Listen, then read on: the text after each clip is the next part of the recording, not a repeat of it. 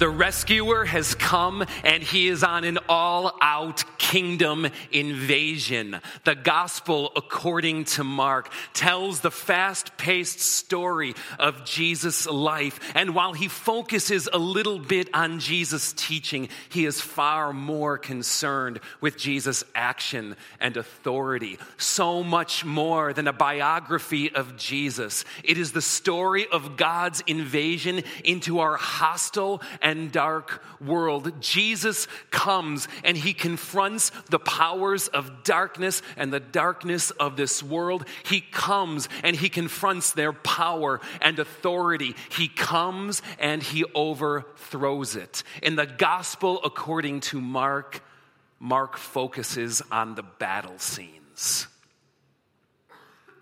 In the beginning, in the garden, life was as it should be. Very good is Yahweh proclaimed. Perfect as we might say. But into the midst of God's kingdom crept powers from without to corrupt and influence and destroy all that God has made good and holy. And since that time, this world has been in the grip of powers that be, under the influence and authority of the darkness as God never intended it to be. But Jesus is the true king, and he knows what God's kingdom is supposed to look like. Love and righteousness, goodness, peace, and truth. And he knows what doesn't belong in it. The demons shriek in his presence, and he banishes them from the kingdom. He forgives sins with a word of his mouth. Cells damaged by leprosy and paralysis are restored at the very touch. Bleeding stops at the very touch of his clothes.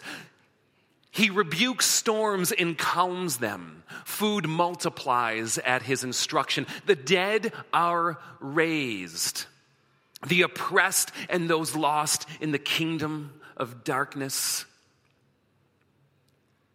are vindicated, restored, and saved. It is the story of God's invasion into this world, with Jesus as king, leading the way and ushering in the day of the Lord and Jesus' reign. And then in his most humble of moments, the king gives his life for his people.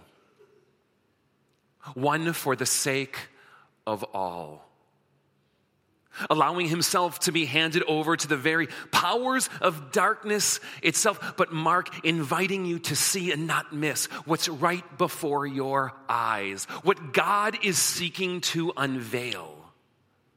That in this sacrifice and apparent defeat, the death knell of darkness has been ushered in, and the dark powers of this world have been defeated. And in the gospel, according to Mark, God invites all people to be a part of that kingdom. Because then the author of life, who was given over to death, rises to life again and offers the same to you. And God wants all people to be free of that power of darkness, to experience his kingdom is love that Jesus is seeking to bring you. And since that time, the millions and billions have come, embracing that kingdom and all that God's invasion means. This is the gospel according to Mark. And he will make it clear it is upon you. Don't wait or you'll miss it. It's like running down a hill. You start to get momentum, and if you stop, it will overwhelm you. But at the pace you're going, your feet won't keep up. The kingdom of God is upon you. He says, don't delay, be a part of what God is ushering in through Jesus This is the Gospel of Mark. This is the kingdom of God. This year, we are talking about thy kingdom come, this prayer. Jesus invites us to, to cry out to God, Lord, may your kingdom come. This year, we'll be using the Gospel of Mark as a window into what God's kingdom is all about, letting the Bible speak from its own pages what this kingdom is like. This month, we'll be taking the first five chapters of this gospel according to Mark, and this day we'll start with chapter one and what Mark has to say. And as you hear the story, look for kingdom language. Look for signs of the kingdom that you may have missed no matter how many times you've read Mark before, that are staring you right in the eyes, right there in the face. Look for kings and conflict. Look for war and battle. Look for the powers of darkness in, in contest against the powers of God through Christ. Look for authority and command. Look for the ways of a king. Look for the invasion. Look for the raising of a movement. Look for the start of an army. Look for the oncoming kingdom of God. Look at how Mark begins. Look at this slide. Give me the slide. The beginning of the gospel of Jesus Christ, the Son of God. Now, those of you who were with us for Warped, you know how to translate this out, what these words mean and what it's saying. It reads like this: the beginning, the beginning of the royal proclamation of Jesus the King, God's divine and rightful heir to the throne. This is what the gospel according to Mark is about. His kingdom that's upon you. And so here today,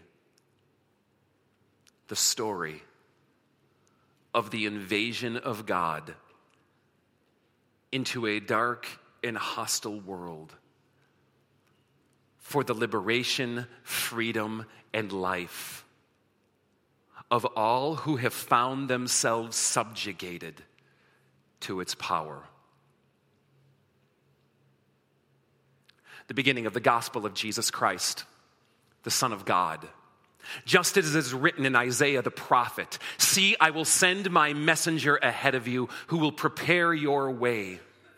A voice of one calling in the wilderness, prepare the way of the Lord, make straight paths for him. And so John came, baptizing in the desert region and preaching a baptism of repentance for the forgiveness of sins. People from all over the Judean countryside and all of Jerusalem went out to him. Confessing their sins, they were baptized by John in the Jordan River. Now, John wore clothing made of camel's hair and a leather belt around his waist, and he ate locusts and wild honey, and this was his message. The one coming after me is more powerful than I, the straps of whose sandals I am, I am not even worthy to stoop down and untie. I baptize you with water, but he will baptize you with the Holy Spirit. And at that time, Jesus came from Nazareth in Galilee to be baptized by John in the Jordan. And as he was coming up out of the water, he saw heaven being torn open and the Spirit of God descending like a dove. And there was a voice from heaven, you are my Son, whom I love. With you I am well pleased. And at once the Spirit of God cast Jesus out into the wilderness, and he was in the desert forty days, doing battle, being tempted by Satan. He lived among the wild animals, and angels attended him. And after John was thrown into prison, Jesus went into Galilee and began to proclaim the gospel of God. The time has come, he said. The kingdom of God is upon you. It is in your face. Repent, turn, and pledge your allegiance to the king. Believe the royal proclamation that I bring. And as he was walking along the Sea of Galilee, he saw Simon and his brother Andrew casting their net into a lake because they were fishermen. Listen, he said, come follow me. Come follow me, and I will make you fishers of men. And at once they left their nets and they followed him. A little while later, they saw James, the son of Zebedee, and his brother John in the boat preparing their nets. And without delay, Jesus called to them. And they left their father Zebedee in the boat along with the hired workers. And they followed him. And they came to Capernaum. And when the Sabbath day came, Jesus went into their synagogue and began to teach. And all the people were amazed. It is teaching because he taught them as one who had authority, not as their teachers of the law. But just then, a man in their synagogue who was possessed by an unclean spirit stood up and cried out in the middle of it, "What do you want with us, Jesus of Nazareth? Have you come to destroy us? I know who you are. The Holy One of God." "Shut up," Jesus said to him. "Come out of him." And immediately the spirit convulsed the man and came out of him with a shriek. And all the people were so amazed at this that they began to say to one another, What, what, what is this? A new teaching? And with authority, he commands the evil spirits and they obey him. And word about this spread all over the region of Galilee. And after they left the synagogue, they went with James and John to the home of Simon and his brother Andrew. And Simon's mother-in-law was sick and in bed with a fever, and they told Jesus about her. So Jesus went to her, took her by the hand, helped her up, and the fever left her. And she began to wait on them. And that evening, after the sun had set, people brought all their sick and all their demon-possessed to Jesus. The whole town crowded at the front door. And Jesus healed many of them of their various diseases. And he cast out many of their demons, but he would not let them speak because they knew who he was. Now, very early in the morning, while it was still dark, Jesus got up, left the house, and went off to a solitary place where he prayed. Simon and his companions, noticing that he was missing, got up and went to him and exclaimed, "Jesus, everyone is looking for you." "Let's go somewhere else," Jesus said, "to the nearby villages, so that I can preach there also, for that is why I have come." And so Jesus went throughout Galilee, teaching in their synagogues and casting out demons. And just then, a man who had leprosy came to Jesus and fell on his knees and begged him, "If you are willing," he said, "make me clean." And Jesus was overwhelmed with compassion. And he reached out his hand And he touched the man and he said, I am willing. Be clean. And immediately the leprosy left him and he was cured. But Jesus sent him off with a strong warning. See to it that you don't tell anyone about this, but instead go show yourself to the priest and offer the sacrifices commanded by Moses for your cleansing as a testimony to them. But instead, the man went out and he began to spread the news freely of what Jesus had done for him. And so Jesus could no longer go into a town openly or publicly, but instead stayed out in lonely and solitary places. And yet the people still came to him from everywhere. The gospel of Jesus Christ according to Mark. I want to invite you to rise.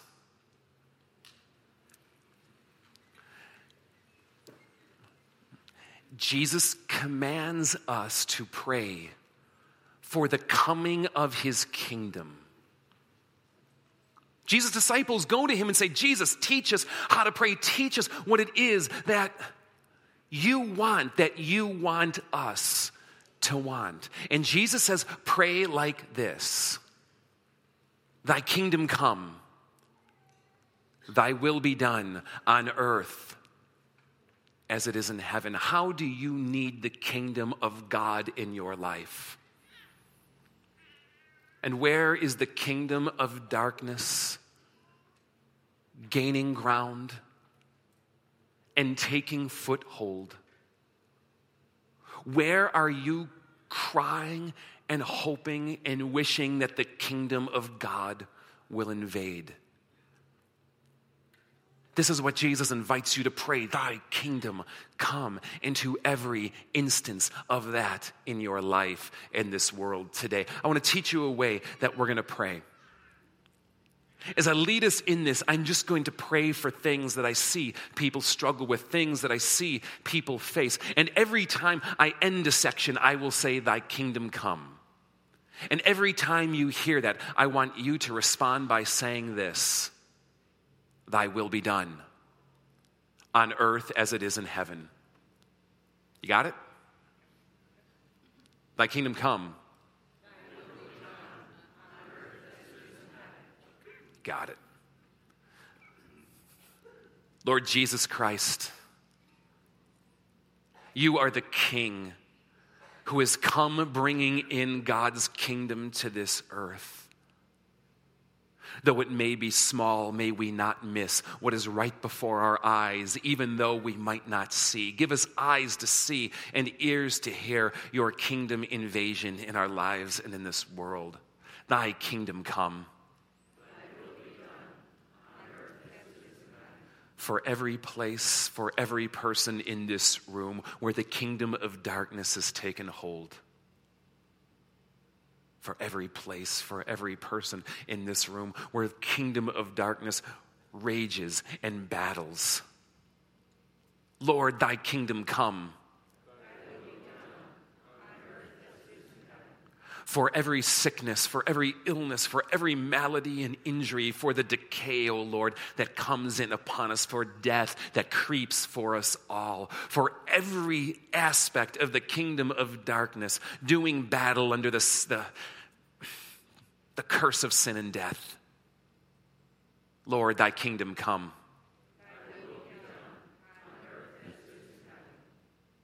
For every place, we are enticed to the kingdom of darkness for every time